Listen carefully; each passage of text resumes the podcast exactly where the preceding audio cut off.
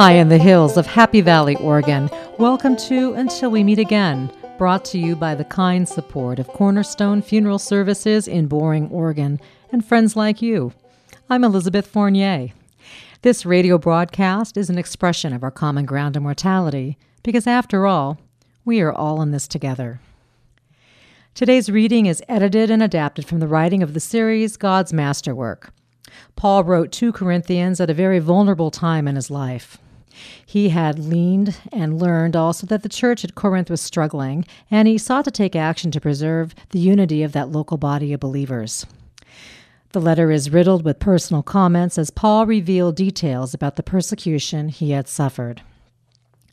2 Corinthians 1, verses 3 to 4 reads Blessed be the God and Father of our Lord Jesus Christ, the Father of mercies and God of all comfort, who comforts us in all our affliction, so that we may be able to comfort those who are in any affliction with the comfort with which ourselves are comforted by God. My guest today is Pastor Tom Shive. He is the lead pastor at Gateway Church in Northeast Portland, and apparently he is a huge fan of a good plate of pasta. So let's just dive right in here. what is your favorite plate of noodles?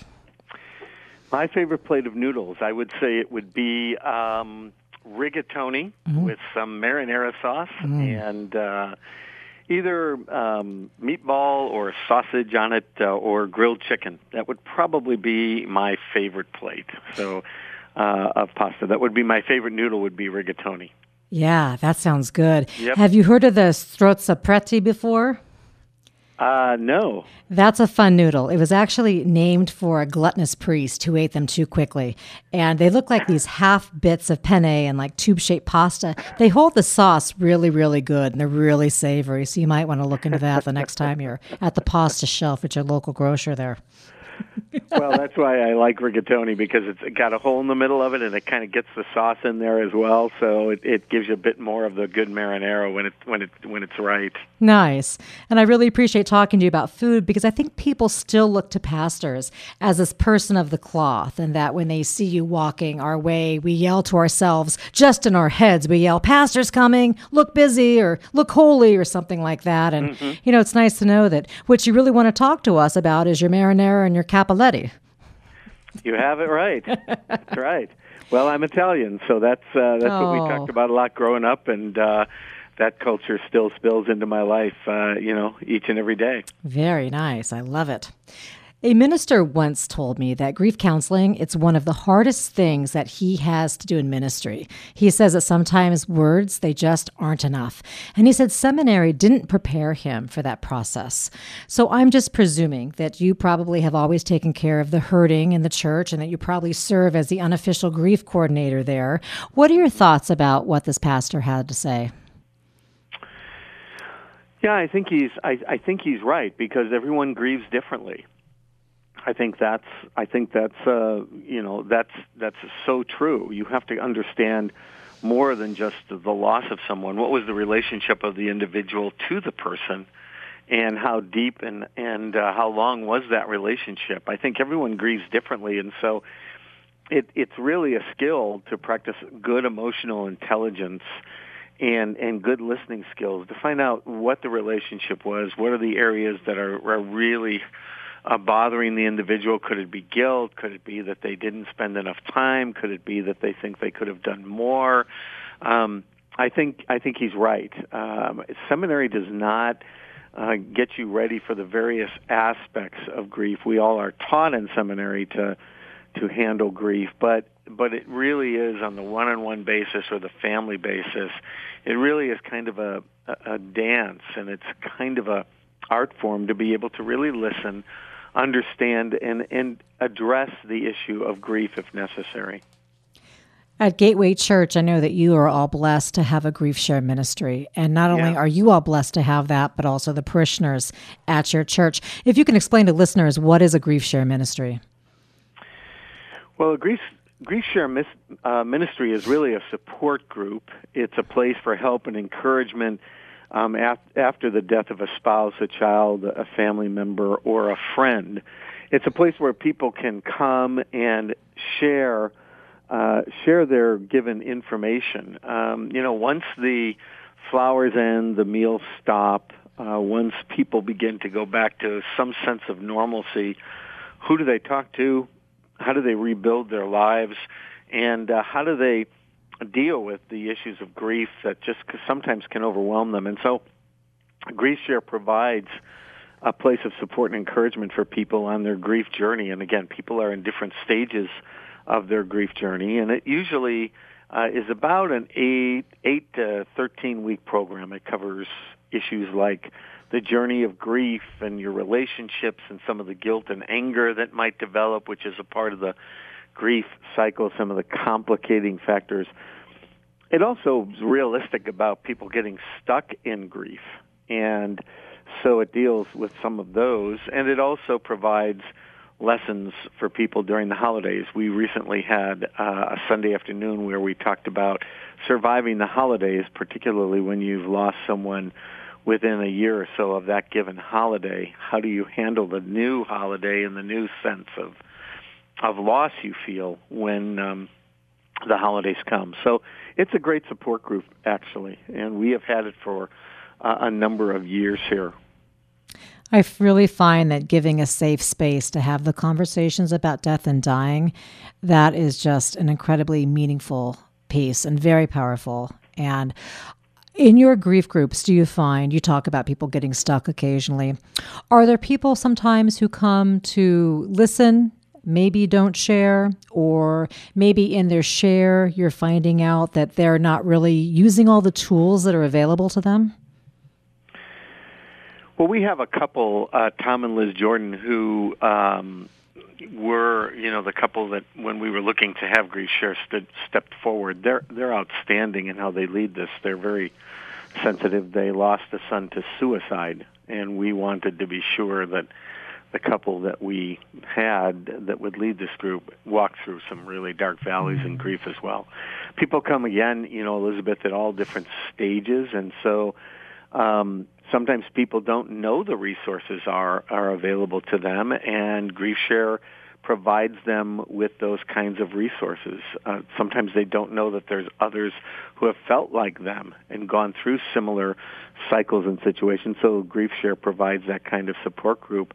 Yeah, I think I think people come and they're surprised at how much there is to talk about grief, how normal grief is and the resources that are available. And and you know that's that's why Grief Share is such a vital ministry for us. It's our probably our one of our most popular ministries here. Uh, it it fills up quickly, and we have a number of people who who uh, from outside our church body who attend it. So uh, yes, I think I think people do um, you know uh, forget about the resources that are available to them and it depends on the stage of grief they're in. Sometimes they're so uh, rooted and stuck in the area of depression or anger that they they won't come to grief share, and those are the ones that really really break our hearts.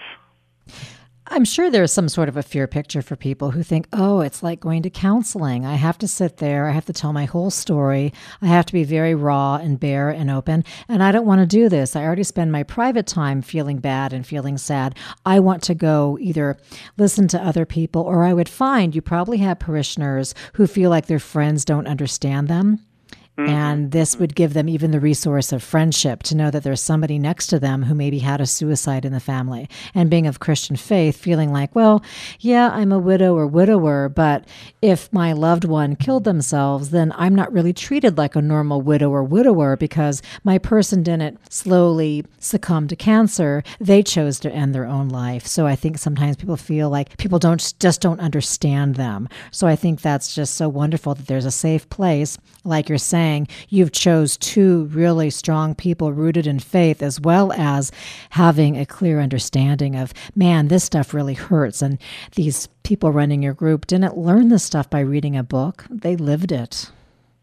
Well that's right. That's right elizabeth. And and it's it's not just a, a group where every everybody just you know pours themselves out although there's the freedom to do that Grief Share is made up of, of three really important pieces. One is a video seminar that everyone watches. So there's some instruction that goes on. There's experts, and these experts are counselors, There are people in the area of thanatology. Thanatology mm-hmm. is the study of the, you know of death, and there are people who who talk about that. And the Grief Share provides group discussion, so uh, it, it it's built upon everyone in the group sharing, and also there's a personal workbook for people to take home, so that there's carryover, so they can work on what they've learned as well as journal uh, their feelings and their thoughts. So it, it provides not only a place to build friendship and to kind of find a good community, or we you know we kind of call it an oasis where they can come and just decompress for a little bit and and work through issues. It, it provides them with good information and great counseling. So the people who lead the group are facilitators, and they are the ones who carefully sort of monitor you know what's going on in the group, the time frame to it, and then kind of make sure that the group moves forward. The the video seminars are are um, you know are are outstanding because they're experts in the area. They're people who are counselors and caregivers who can talk and walk with people through grief. So it's a good it's a good ministry. It's one we I I, I just can't uh, praise uh, praise it enough. There's a wonderful resource that's available to people 24 hours a day if they're good at it or don't even know quite what to say. And that's obviously the power of prayer. Yes. I'm curious when people are doing this from your point of view, going through grief, going through the death of somebody, what should the focus of prayer be? Because for some people, I think they might feel, I'm going to pray to God to heal my mother. And then when mom doesn't get healed, they might feel like their prayers weren't answered, their prayers failed, or even maybe God failed them. So, what would you instruct somebody or give a little bit of soft guidance to that could really be the focus of their prayers? Well, we, you know, we look at what people go through as a journey, and uh, we look at Psalm 23, where people, Jesus says there, David writes, Yea, though I walk through the valley of the shadow of death, I will fear no evil, for you are with me. Your rod and your staff they comfort me. So, we we point people to Jesus, and we try to tell them that whatever stage or whatever is going on, uh, Jesus is there to walk with you through the valley of the shadow of death, and and you can rely on Him to provide the resources. And and so the focus of the prayer can be, Lord, walk with me through this time, and help me to have the strength I need to face the daily challenges because as one person is going through maybe different stages of dying, there's different challenges that are that are given each day. And so we try to put it in a daily kind of prayer. Lord, walk with me through this part of the journey and guide me in this part of the journey. And we always, you know, try to let people know that one of the best prayers that they can pray is the prayer that Jesus had in the Garden of Gethsemane, you know, when he was there he um, he prayed, Father, if it's if it's your will, if it's possible, take this cup from me, you know, um, but not my will, but thine be done. And that's probably one of the most honest prayers in all of Scripture. I mean, Jesus, God Himself, knows the cross is going to be a difficult time, and He says, "I know it's going to be hard. If there's another way of accomplishing what you want." and and to bring about redemption, do it in a different way. I mean, Jesus is really speaking from the side of his humanity, but then he says, "Not my will, but thine be done." And I think that's that's an honest prayer, actually. Lord, I, I, I, if you could heal my mom, Lord, if you could heal my son, or Lord, if you can heal me, please do it. But you may have different things in store. You may have other lessons in mind. You may have a whole different plan. I'm a human being. I, I don't know what it is. So so may your will be done, Lord, because really what I want is not my will but yours. And that's that's you know, we try to put it into that kind of context. And so uh, when I pray for people, I do that. I say, Lord, my heart is just open. I would love to see Sean healed as he walks through this difficult time. Lord, that would be great. We would love that. But Lord, we know you've got may have something else in store. So not my will, but thine be done. And and Lord, we'll be satisfied with whatever you're you've written on the scroll of your will for this life and for our lives as we walk through this tough time. I'm sure for people obviously that's probably such a giving and amazing prayer because when someone is actively dying, it probably is not theologically correct to ask God to heal them or to ask God to help make everything okay. I imagine, and this is a question which might be a little bit tricky, but I'm sure you probably have a wonderful direction to point us in here. How does a person of faith reconcile faith with acceptance that God might not heal that patient and therefore they're angry with God and they feel let down and they might come to the group and they might be completely closed off because they feel that, nope, I did everything I was supposed to do, and God, you didn't uphold your part of the bargain. Boy, that's a yeah, that's a that's a very difficult place. I think uh, it's an honest place to be. I think people can be angry with God, disappointed with God. Uh, God is big enough to handle that disappointment and that anger.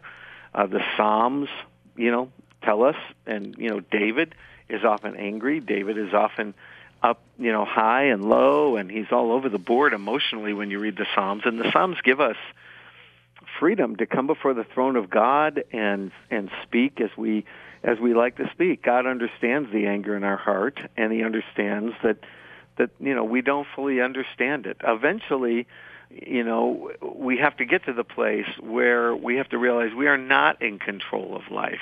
Life has a lot of uncontrollables, and the the words of the apostle Paul, particularly for those of faith, is is that you know to depart and be with Christ is far better, and that we don't grieve as those without hope. And as we say here at Gateway, even though we've lost, you know, Alyssa or we've lost Susan, they would not return. They would not come back. And as much as I would want them back or you would want them back, they wouldn't come back because they're in a place where there's no more sorrow, there's no more pain, there's no more suffering. They're in a in paradise, as Jesus said to the thief on the cross. So, so we try to understand that we don't in any way shame a person for being angry. We don't judge a person for being angry. We don't uh, dismiss a person's emotions or anger. God gives us the freedom to be in those positions, understands them, and walks with us through them. So God is not offended by our anger and he's not you know put off by our anger. He understands the grief that we go through and i think that gives us the the freedom as someone said to storm the gates of heaven and and ask god what in the world's going on here and why'd you do this a lot of people I interview on this show have lost somebody, and we'll talk about what worked for them and didn't work for them while they walked through this journey.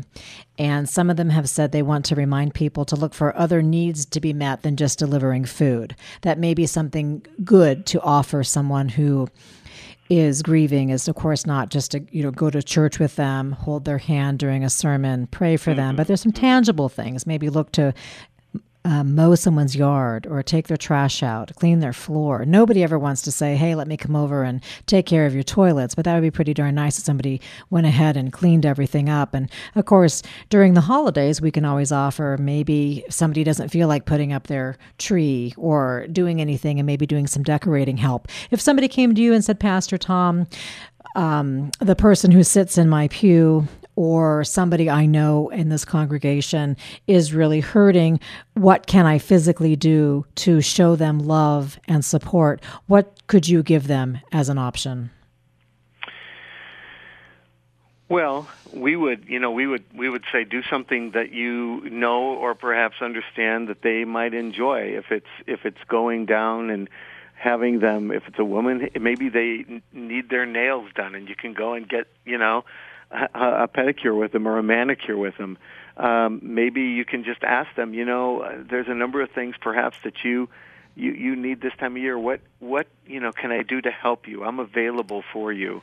Um, what what can I do? And then do do the thing that they ask. Maybe it's just going over and sitting with them. Maybe it's taking them to a to a movie. Maybe it's uh, taking them to a concert. Maybe it's just spending time with them uh, washing their car, wrapping their presents, um, doing some shopping for them if they're not in the mood this time of year particularly. You know, can I go to the store? Do you have a list of things that I can uh, pick up for you that can help with your Christmas meal? Can I wrap some presents for you that might just, you know, take some time? Can I uh, can I do something for your family? Can I take you somewhere and be with you? There's lots of lots of those good, caring, um, things. I know that one woman who was struggling with with uh, cancer uh, somebody called her and said, "Hey, let me take you out for a mani pedi," and that was a beautiful thing. Um, and I think that is is just a real practical. She felt like she was being loved. She felt like she was being pampered. Um, there's always those tangible good things that that make people feel loved, and I think that's the key: make them feel loved and accepted and cared for. I love that. These are really helpful and something you touched on when you first started sharing this information. It's really about knowing that person's love language. Do they mm-hmm. want acts of service? Do they want words of kindness? Do they need gifts? Sort of what is it that you can accept which makes you feel loved? And for some people, myself personally, I wouldn't care for a manicure or pedicure, but many, many women would. And what a wonderful thing. I don't know if I'd go for the toilet cleaning. I think I'd go for the mucking out the stalls of my sheep and my goats. But, you know, know, we all have different needs, and to know mm-hmm. what might work for you, putting somebody in your car saying, We're going to go tour Multnomah Falls, that might be so wonderful for yeah. someone. Someone else might say, Oh, it's a burden. I really don't want to be drugged down I 84 and see all these waterfalls that reminded me of my loved one. That's, that's a really good, that's a very good point. The love language issue, as well as just listening and knowing what the person really, really appreciates. At Gateway, we have a number of life groups and home communities, and I know that when when people lose loved ones, when people struggle, our home communities and our life groups, they sign up right away immediately for meals. We have people who are scheduled to bring a meal a night for maybe a month sometimes, and that really helps people work through their you know their grief issues and, and enlightens the load for them too. So, um, you know, finding out, as you said, Elizabeth, very wisely, what's their love language, what makes them feel loved, what can be of the biggest help to them, even in the smallest way. You know, hey, could you go to Costco and pick this up for me? Could you uh, wash my car? You know, it's dirty. Would you just take it? I, I just don't feel up to it anything like that that can just alleviate them uh, of a burden for the moment can be so helpful. It's amazing what people want too. I had asked a woman this once who came into my funeral home, and she said, "If I could just get a phone call every night about six o'clock, so while I was making dinner." I would just feel like I wasn't alone. I could share my day. I could ask somebody else about their day. And it helps me move into the evening and not feel like it's going to be dark and it's going to be quiet. I know that phone's going to ring at six and I'm going to answer, and there's going to be somebody who's going to have a sunny disposition. And that doesn't cost any money, that doesn't cost any time or leaving your house. You can do that in five minutes. And for someone who is lonely, wow, huge blessing. Yeah, yeah, that's. That's a way. That's another love language. Spending time with a person. It may not be personally there, but you're spending time with them over the phone and that that's a wonderful way of uh, making a person feel loved. My church has what they call a loss calendar. And I know this is a really powerful tool. It enables you to follow up with calls and cards maybe three months after someone died, maybe six months, and definitely on the one year anniversary. You can still remember that that person died rather than thinking, yeah, I think it was that maybe Christmas season. You know, specifically on the 19th, that person's father died. And that's a really big deal to them. I think that that's amazing. Just, I don't know if it's even the note in the mail or the phone call. Mm-hmm. Um, mm-hmm. My father died recently, and on his one year anniversary, I received some text messages just from some random friends who I had no idea even were that sentimental to remember. And they could have just happened across his um, bulletin for his service and just happened to see the name or who knows what. But nonetheless, on that day, when I was feeling kind of low, random people just said, thinking about you today, or they'd share something funny about my dad. And I thought, what a miracle. Didn't even have to ask for that. That they could have they could have texted me while they're standing in line at Starbucks or warming up their car. I had no mind about it, but how neat that that was remembered. Hmm. Well, and that's and that's a that's a good thing, and that requires someone to be organized to remember that, somebody to write that down, somebody to be sure that that you know that that loss calendar is taken care of, and and that's that's a very loving thing to do uh, instead of trying to bring that to your memory on your own. Having that calendar is a great suggestion actually, and it's a very loving thing. Uh, our life groups do that. I know that our home communities also place, you know, people's names in certain guides or books so that they are aware of that. Grief Share also does that as well. I think that's wonderful. And any of you listeners out there, moving on from now forward, if anybody in your life has somebody they love pass away, maybe make a quick little note in your Franklin Covey date planner or on your phone. And then when it goes on to the next year, move it along to the next year. And there you go. It'll be sitting there in bright red pen when December comes along and all they're ready for you. And it will be no big effort on your part, but it will be a huge blessing for that person that you remembered. Mm-hmm. Very good. Great idea. Thank you. And say the name. Oh my gosh, Pastor Tom. So many people say to me, I just want them to say my husband's name. Just say Frank this or oh that reminds me of Frank, not mm-hmm. he or your husband or I think the worst is oh I didn't want to bring up his name or I didn't want to mention him because I didn't want you to feel sad. Well, you know if you've lost a spouse, chances are you remember every day you lost that spouse and you probably feel sad every day, so it's not really going to um, irk much. it's beautiful just to just to say something. Yeah, I just right before I got on the phone, I was talking to the um, our office manager here at Gateway Church, and she's lost a dear friend and mentor um, in June. And I just right at the right at the desk, I just looked at her and I said, "It's going to be a hard Christmas for you. You're going to miss Joni, aren't you?" And and that that just let her know I was thinking of that. That you know, hey, Joni was very important to you, and she's going to be a loss for you. And just that name you know, uh, and just remembering that was very helpful. You sound wonderful, Pastor Tom. You sound like a wonderful human. We have oh. one more minute. I just want you to share your loveliness for us. Wow, when you mean share my loveliness, what do you mean? well, tell tell us something you have going on at church you're excited about. Well, we um, yeah we have a um, we have a, a so much going on here. It's hard to it's hard to put it in words. We've got Christmas Eve coming up, 6:30 here at Gateway Church. We're um, we're adding a new addition actually onto our building to provide uh, handicap space and access to an elevator for people. We've got uh, kids programs going on. We have a senior exercise program here that starts at 1:30 on Mondays and Thursdays, which a lot of seniors come to. Um, it's a really well-rounded ministry. Uh, we enjoy it here. Uh, God has been really good to us. It's a it's a good family. We want to partner with Jesus to love people, and so we're constantly looking for ways to reach out into the community to make a difference and an impact because we think we're here for the community. We're not we're not here for ourselves. We're here to to bring the love of Jesus Christ into the community, and so we look for ways to to make that happen and have a great staff. We have good good people who just love the Lord. So uh, Gateway's a Gateway's a good church. If your listeners are looking for a place to come, uh, we would love to have them.